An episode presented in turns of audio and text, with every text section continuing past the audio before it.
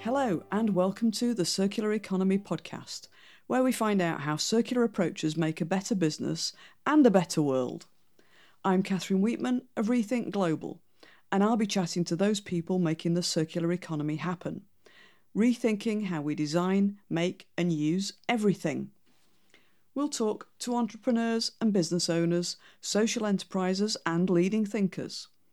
We'll find out how circular principles can create value, increase resilience, and reduce risk to make a competitive, sustainable organisation. You'll find the show notes and links at www.circulareconomypodcast.com, where you can subscribe to updates and useful resources.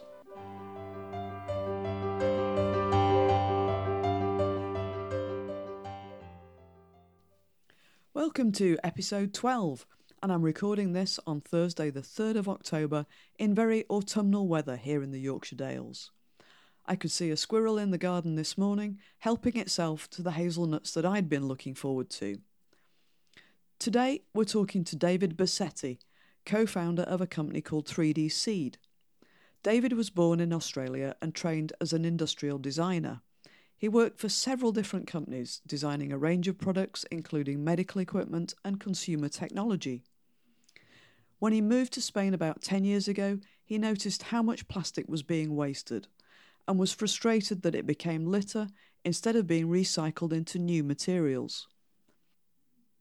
David was already into 3D printing and decided to develop a simple way of grinding up plastic to become a feedstock for 3D printing.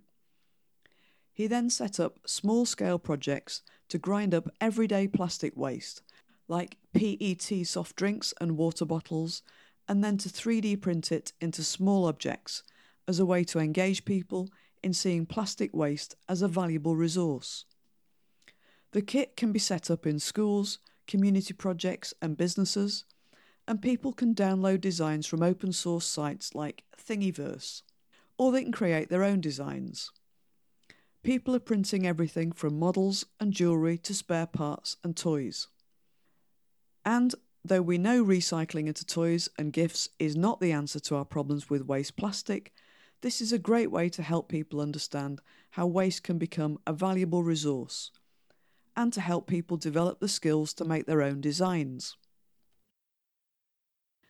3D Seed is trying to expand into more countries and wants to link up with people who could demonstrate the technology in their local area, and then help schools, communities, businesses, and so on to set up their own projects. They're a small four person team and are on the lookout for investors and business support to help them go forward. David was talking to us from an echoey room and using his laptop mic, so I'm sorry that the sound quality isn't great. I've learned a lesson about the limits of post production editing and apologise to David as I should have suggested that we reschedule the interview. We start by asking David how he got into 3D printing with the RepRap movement. We, uh, with a friend of mine, we were basically wanting to make a lot of 3D printed parts because it's a great way to make prototypes. Um, no molds, you can do completely customized things. And we got into the RepRap movement thanks to Adrian Bowyer and Vik Olliver. Um, so then we started building our own, machines. After that, um, I moved to Spain and found myself doing the same menial consulting work for companies um, here that wanted things that were quite rudimentary. I think Generify says, you know, useless twist on new technology.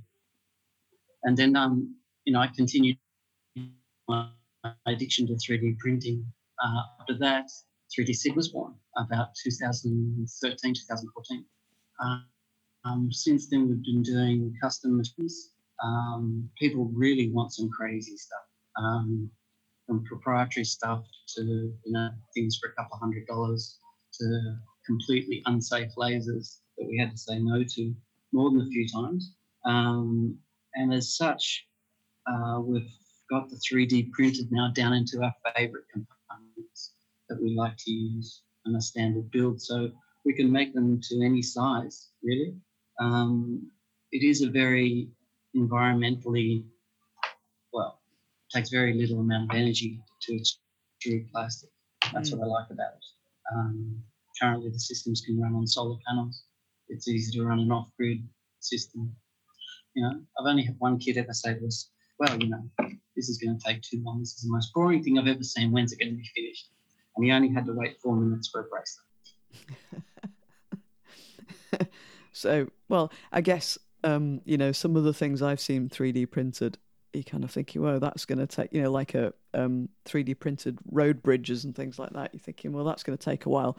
But on the other hand, all the time to design tools and molds and shuttering and all that sort of stuff to get something to exactly the right spec. Whilst that's unseen because it's you know it's all done off site, it's still got to happen. And I think you know when I was first reading about 3D printing and realizing that you know you start with powder or pellets or liquid or whatever, so there's no waste, unlike our typical subtractive way of manufacturing where you start with a uh, a lump of something and then knock bits off until you get the right shape. So obviously that's better. And of Yeah. course, because you're using a single material to start with, it's much easier to recycle it at the end of its life. And I think, you know, I was, I've used the examples of, um, I think it's uh, EADS in in my book. There's a component that they use 3D printing for, you know, in an aircraft engine, and instead of being something like 27 different components, it was one piece. It was lighter and it was stronger. So you know the the benefits are are amazing. Um, Yes. And uh, yeah, so a whole whole just range of different applications. You know, 3D printed houses and all sorts of um, Yeah. wacky stuff being being well. It it seems wacky, doesn't it, from the outside? But you just never know where how these things are going to scale out and and develop. if I'd have told you what um, people have said over the years coming into the office, can you scan and 3D print my husband's head in a stormtrooper helmet? Okay. Um, and it gets worse. I mean, yeah. So I guess I guess like every like lots of other things, then there's kind of a I was going to say a fine line, but there's not really, is there? A, there's a gulf between um, use, useful Yeah. products and um, using 3D printing for prototyping and so on, uh, and then uh, you know toys and uh, random random bits of uh, of plastic. So you had the, had the idea for 3D printing, and you was you were already using plastics, and then how did you? yeah. start Yeah. to think about using recycled plastics because that's kind of the innovative bit of what what you're doing. So tell us a bit more about that. Yeah, we um we were working with a company and they were selling filament, normal 3D printing filament. And we worked out what well, found out what their cost and they told us what their cost was to make the filament, what the sales price was, how much a pallet costs. And then we were sitting down um, and just discussing about whether easy or not to just grind up the, plastic bottles and just use them. Um, relatively easy, but um, the material that they make plastic bottles out of is really designed to be quickly injection molded and quickly blow molded for a, a fraction of a cent. Mm. Okay, so we had to design everything for that one material. Other plastics are really okay to print with, but I prefer, uh, PET because of its strength, rigidity, transparency, and um, it's got to be the main focus because plastic bottles are just horrendously. I think the last thing I read was in 2017. We're doing like a million bottles a minute. Mm. That's unbelievable, man.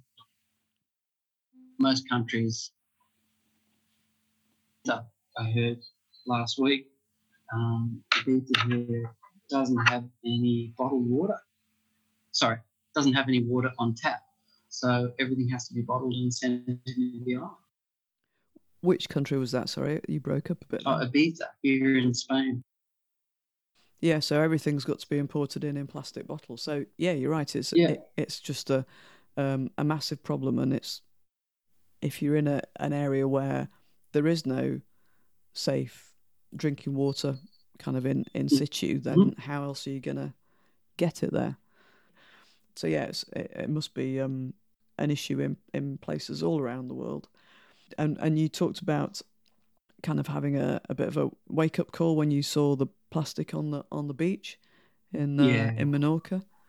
Yeah, spending a large time part of my life as a kid windsurfing and surfing on the beaches in Australia. Um, here was just amazing. In Menorca, I can't believe there's so much plastic, and people were so um, lackadaisical about Mm. leaving their plastic on the beach and things like that. I mean, obviously, the majority of things we buy is packaged. It has to be this food world, but um, even when it goes into the, the bin in the pristine beach, uh, that bin will be wrapped up, thrown into a, a garbage bin, and then thrown into another bin. It's not separated. It's left to the recyclers to separate, which is, I think, the major problem: transport and separation. As soon as you include both those things, recycling plastic is always going to be more expensive than buying virgin grade. Yeah, yeah. So you kind of had this idea of reusing PET from the plastic bottles, Oh, uh, and Yeah, then now- and then that kind of been just a five minute problem to solve, I guess. no. Um, the, um, there's some really cool things about PET. It's, it's really quick to form. It's beautiful uh, in its transparency. It's completely abundant. It costs nothing. Um, but for when we worked out that we wanted to 3D print with it, the, the sheer luck, I think, of the project was that we found that PET having a, a very quick heating cooling temperature uh, if you leave it too long at heat, it, it'll degrade, it'll go white. So we found out that the faster you could get it out, um, it didn't actually require as much cooling as a lower grade plastic would need. So it's actually fantastic to 3D print. I think the majority of the 3D printing industry, um, and Josef Prusa, um, is only printing his parts in PET. So polyethylene terephthalate is a great material. Uh, it does contain petroleum, which is a bit of a nightmare, but it is fantastic to recycle, and I believe that's why it's number one on the list on the list of recycled materials. Mm. So you decided to try and develop it into a form that meant you could u- reuse it as a material. Yeah, yeah, already uh, more here in Spain um, has been able to extrude it using pellets. There are other companies that will extrude it in pellets, um, but you know, Maura and I wanted to get to the point where we could basically grind a bottle and, and throw it in the 3D printer. Mm. The, the uh, cradle to grave or life cycle analysis of using recycled 3D printing filament is just it's terrible. Mm. It's just terrible. Um, and obviously, you know, I just read Australia's only recycling 12% of all household garbage. You know, Mm. that's, that's stunning waste of plastic. So um, for us, we had to, thanks to my father, saying, how are you going to try and make um, money out of something that people do for free? Uh, we had a large think about that. So we had the machine to work, it could extrude, 3D printer was easy, um, and we had to have an incentive for people to recycle because people don't do anything without a reward. So if you give them the reward of being able to select a 3D printed part, um, they'll bring you all their plastic bottles, they'll separate it for you, they'll bring it to you without the label, they'll bring it to you clean, dry. You know, people love to do it. They love to have the ability to access this 3D printer and just make something that they like. And of course, they love the fact that they can give it to their kids, the kids can break it, they can bring the parts back, give it to us, we'll do the same thing again Mm. with absolutely no degradation in plastic. So is this the model then that if people want you to pre 3D print something, hmm then they have to bring their own raw materials? That's pretty cool. And it, and I Mhm. guess it starts to, it, you know, it can really help people think more about what goes into every product. If you're suddenly having, you know, if, if you want whatever it is, a bracelet or something, and then that's, I don't know, 10, 20 used water bottles, that really starts to make you think about how much resource actually goes into making relatively simple things. we had the example of a person that wanted to wanted us to print something for him, and he was sitting on his mat outside the where we were doing the, um, the contract with uh, Sabadell Council here Mhm. for the North of Barcelona, and um, he was obviously poor. He was selling everything he collected on a mat he was sitting on, and so we gave him a bracelet, and he went out and he sold it think for a euro.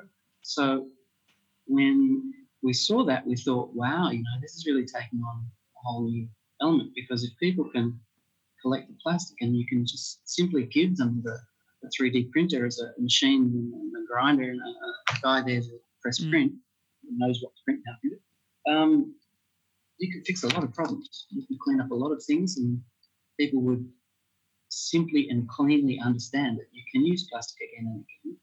Mm. It's fine to use it, just don't throw it into normal recycling Mm. give it to somebody who can grind it down and give it back to you because you know and walk to them hopefully don't Yeah. drive Yeah, yeah. So what what kind of useful things have people made? uh, no useful useful um, the majority of things we've made for people have been fast okay the, the six minute bracelet um, little tiny cups uh, watering cans all stuff that people will think up or because most people can't design in 3d uh, they'll download it off this fabulous website called Thingiverse. So, as we don't sell anything that we print, uh, we give people the ability to just open up Thingiverse and ask us to print it. Obviously, some things take longer than others, but the majority of people are simply, it's not about what they want, it's about them seeing that the process is so simple Mm. and within 10 minutes they've got the part in hand. Mm. You know, the, the scaling up, the larger machines, all that sort of stuff can be done later. Mm. Um, my fabulous sister told me, you know, you're crazy to make big machines and do lots of plastic. She said you should make smaller machines and get them out to the people because Yeah. they're the ones that are sitting here waiting for the government to do something. And nothing's happened for the last four years. Yeah, exactly. Yeah. Um, when I was writing, I, I wrote a couple of papers on 3D printing a few years ago from a supply chain perspective. And I think it's uh, UPS and Amazon a few years ago uh, were both equipping vans with 3D printers and uh, and Staples as well, I think. But this concept of the local 3D print shop where, you know, if, if something's broken, you could take the part and get a new one 3D printed. I still think that's that's got legs um, as an Mm. idea, and and I think it also helps people to think you know to think more about being creative with stuff as well. I think if if Mhm. we're all a bit more involved in in design instead of just waiting to be told what we should be buying, then that kind of uh, reclaims a, a bit of citizen power in a way. Yeah, uh, that's coming. The, the schools are getting into this uh, quite a lot. Uh, the last school I talked to, a big one here in Barcelona. Um, uh, in fact, I had one of the kids in here. I set up a Fab Lab a couple of years ago. Um, the headmaster is absolutely amazed that we can have a system to recycle their 600 plastic water bottles they sell every day from their canteen. And they've got places that you can go and drink your water out of a bubbler but he said the kids just keep on. So he said once they see that they can get their bottle, they'll do the separating, and the school will basically be showing how the circular economy can run within one school. Um, it's a lot easier than doing it out in the public, which we've done prior. you Mm. know? So I think that the schools will learn to design in 3D fast. Yeah, which is also um, helping people learn design skills, isn't it? Which is a Mhm. you know um, Mhm. a really useful thing, and, and particularly designing in 3D, as you say, it's not it's not as easy as you might as you might think. the, the, next child that, that comes up in, into my space that says, Hi, can you just print me this Yoda head? I'll be happy to do it because I'm printing it out of recycled material. but there was a time a while ago when I would say, No, no, I'm sorry, I can't do that because it's a complete waste of time and energy. And I'm sorry, I can't do it. So that's the other solution. You know, it's great that people want to print all this sort of stuff, but if you're doing 50 prototypes for a project, you should have the ability to recycle that material and make another 50 prototypes for Yeah. the next project. Yeah, It works for well, there's hundreds of applications. We've talked yeah. to um, exhibition companies and, and, they want to print all the furniture for one exhibition. And then when it's finished, grind it back down, design a new exhibition for another client mm. With the same material. Yeah. You know, yeah. So you kind of got things going around in the in the endless loop, which is exactly the point of the circular mm-hmm. economy. And if it all stays in the one place, then it's much better. So, in terms of your plans for the future, um, you know, how how do you see this um, moving forward? Um, I see at the moment a ton of work. We're a very small company. Uh, we're looking to scale this up a lot faster than what we're doing. This organic growth is okay, but it's slow. It's now September, and we've had it working since June last year. Um, we really need um, support from not only financial but business and global um, infrastructure, marketing, and that sort of thing to build it. We, we now know that it's a working prototype and it's fine, and I can send them out to wherever.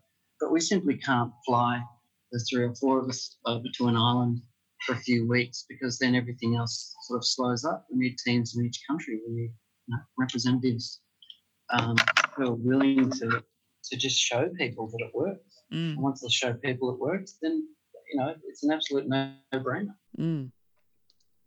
Okay, so if anybody's listening that thinks it's a great idea, then how could they get in touch with you to follow up on it? Uh, just my email. I think David at 3D minus sign seed.com.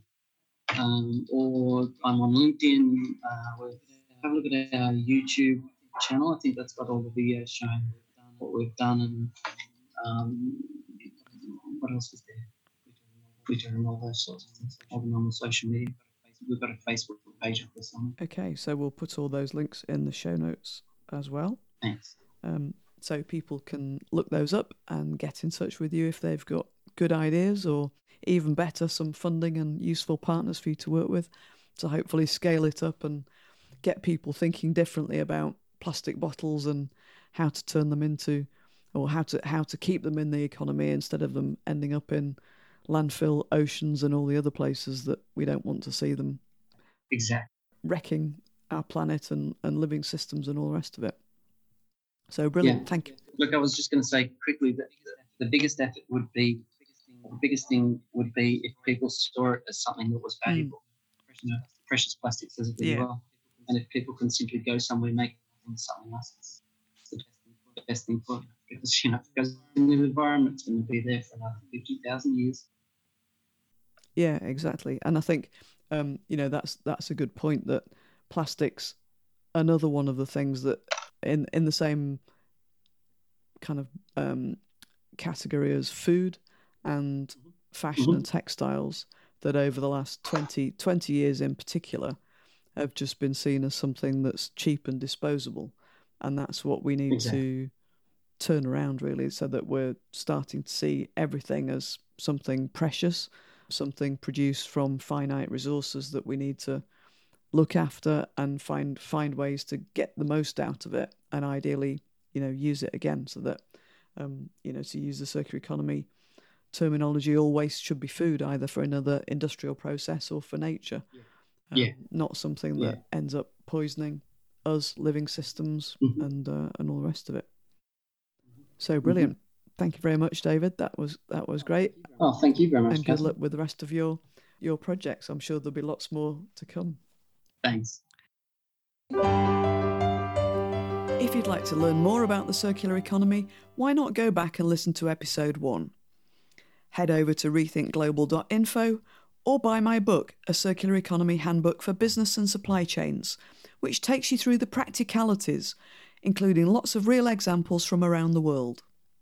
You can get in touch via the website, rethinkglobal.info, or send us a tweet at rethink underscore global. Please let us know what you think of the podcast, and you can help other people find it by reviewing us on iTunes or wherever you find your podcasts. See you next time.